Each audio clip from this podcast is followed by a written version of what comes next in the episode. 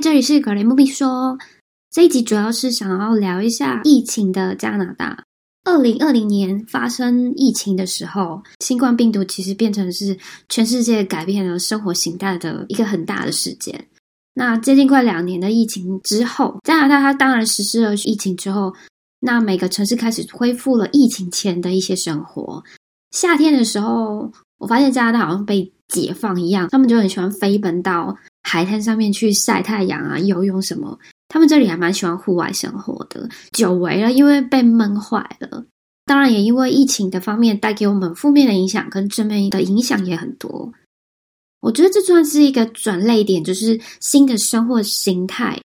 当我们回顾一下过去发生的时候，每家的抢购粮食的事件就非常明显。抢购粮食这件事情，其实反映了那些人们的心理恐惧，只能从这边开始去抒发。可是，一开始大家都还没有这个印象，觉得好像是一个很大的事情。要等到居家令封城，才会开始理解到失去自由就是要面临待在家里解决这件事情。我相信是大家就开始变得好像只能到超市去大量的抢购那些清洁用品，只是为了呼应自己的恐惧、害怕这个病毒未知的东西。像在这边就是非常夸张，那那个时候卫生纸啊、洗手液、口罩、消毒液那些完全都被抢购，大概持续了一个月左右。我们那个时候甚至还要跟朋友问说：“嗯，有没有卫生纸借我们买一卷？”这样。那像口罩的话，其实又遇到说涨了三倍以上的费用。我们在阿玛总是看到很多人还是疯狂的抢购，好像觉得就是永远都会买不到口罩。可是其实最后就能够看到，它只是短期的一些恐慌。状况其实都还是会有一天会舒缓的。然后那时候大家每天都会有那种大排长龙去那个 Costco 抢购物资啊，尤其是卫生纸。我还有一个同事，他抢购了那种，因为他们那种大的 Family Pack 是大概四十八卷，非常多，就是圆筒的。我一个同事他就甚至买了十三大包的 Family Pack，非常的夸张，好像搞的就是电影里面世界末日的情节，就好像真实上演一样。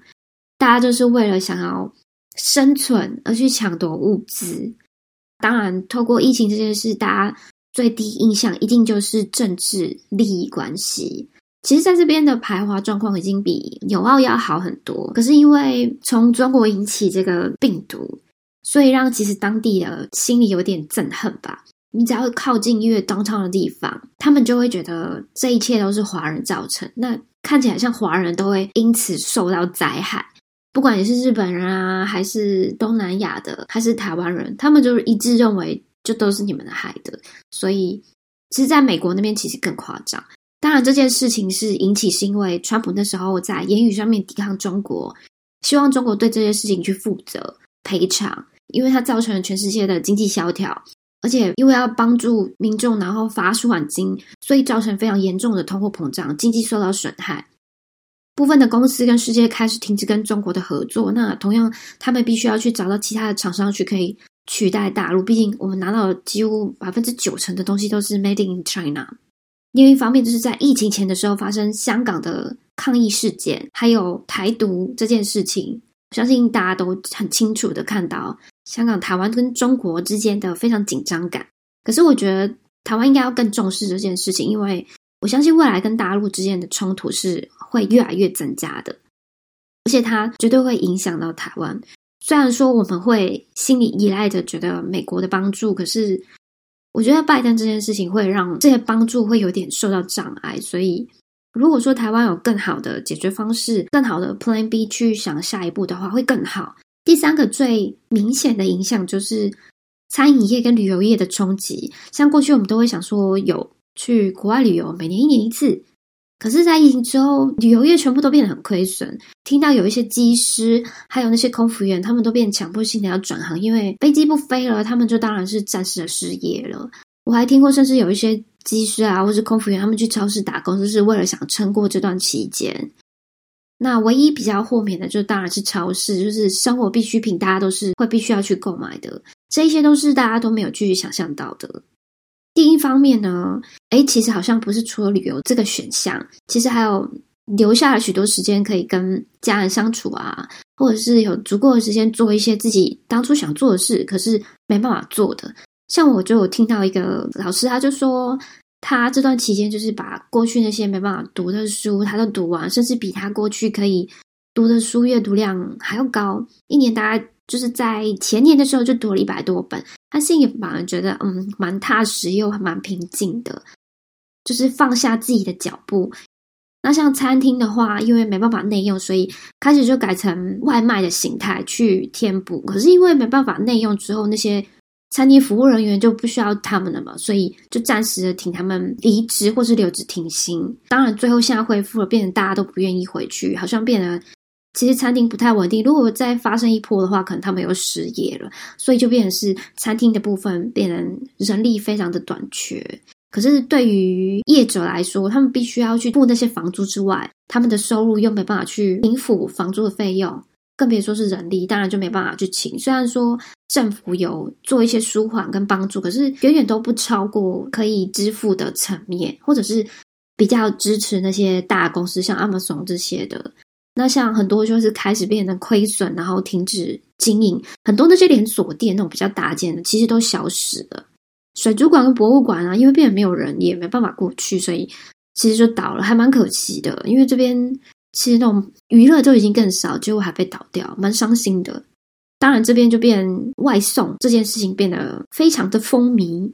那那些失去了工作的人呢，就开始转变成去当外送员，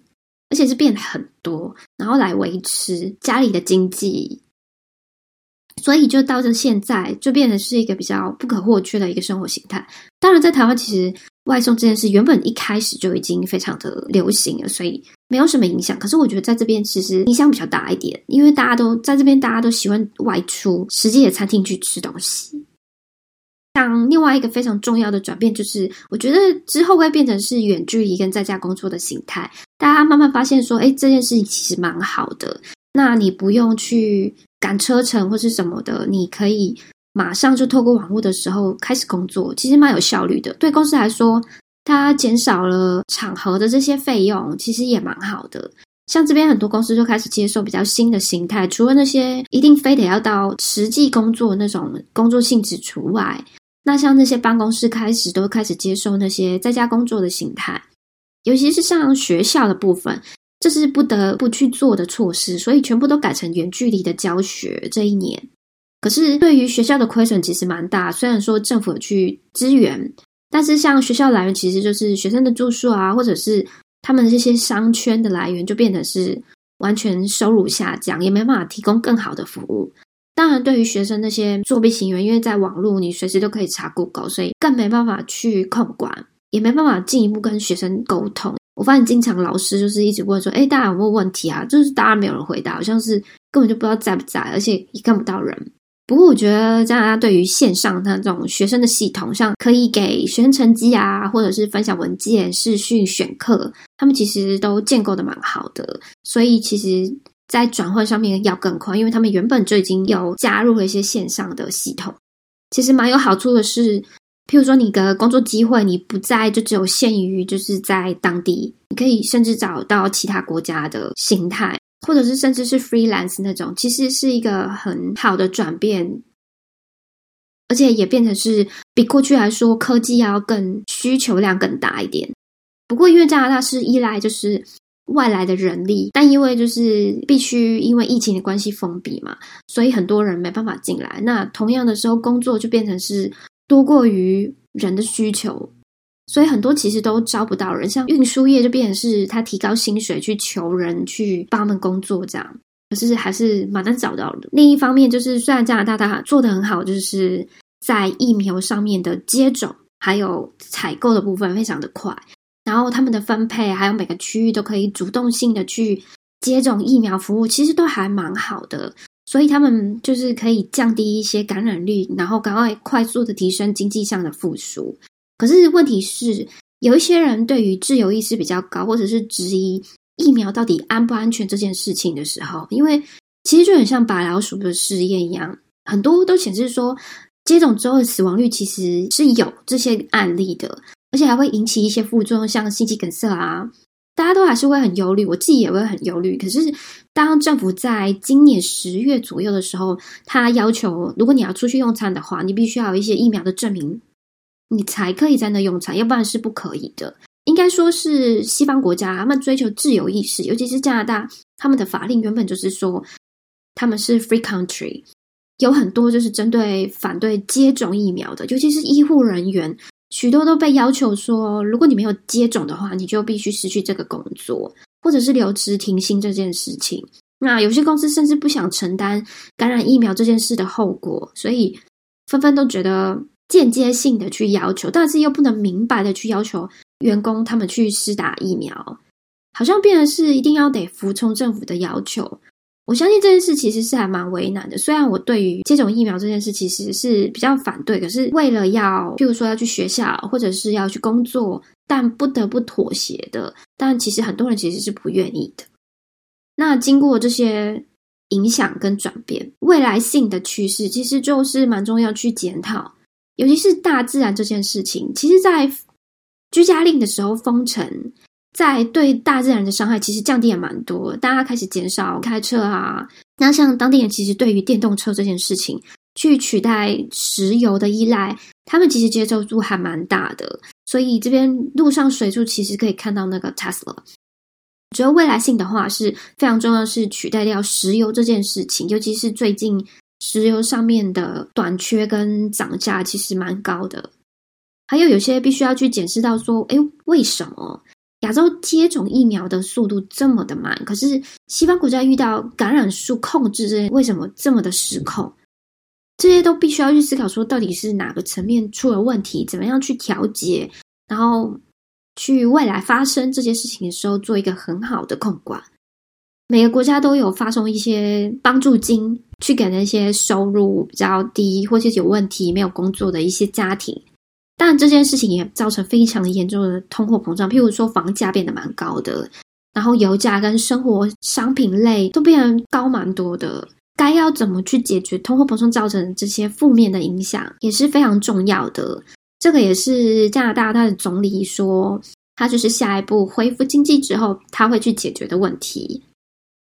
其实我觉得有好的一面是，某个层面你想，疫情它给我们的教训，就好像去。让你去质疑你生活形态，你去比较新的生活方式跟新的生活意义，你开始一些新的转变，去摆脱过去那一切。另一方面也会觉得，其实人真的蛮脆弱，就是一个病毒，它就可以造成人这么大的恐慌，这么大的事件，影响到所有的生活。也不知道什么时候你会随时离去，然后好像很多事情都还没有做，可是。心里觉得蛮感慨跟可惜，相信很多都是因为疫情的关系，然后家人都突然的离去，很伤感。怎么样在有限的时间之内，我们去好好的利用时间去思考，到底真正有意义的人生是什么？该从这场疫情之内，我们学到哪些教训去做调整？我觉得其实是上了一个蛮好的一课。这是我这一次的分享，希望对你有所帮助，希望你会喜欢。如果你喜欢我的 podcast 的话，请继续支持。如果希望有文字版的话，可以到 blog 去看。谢谢。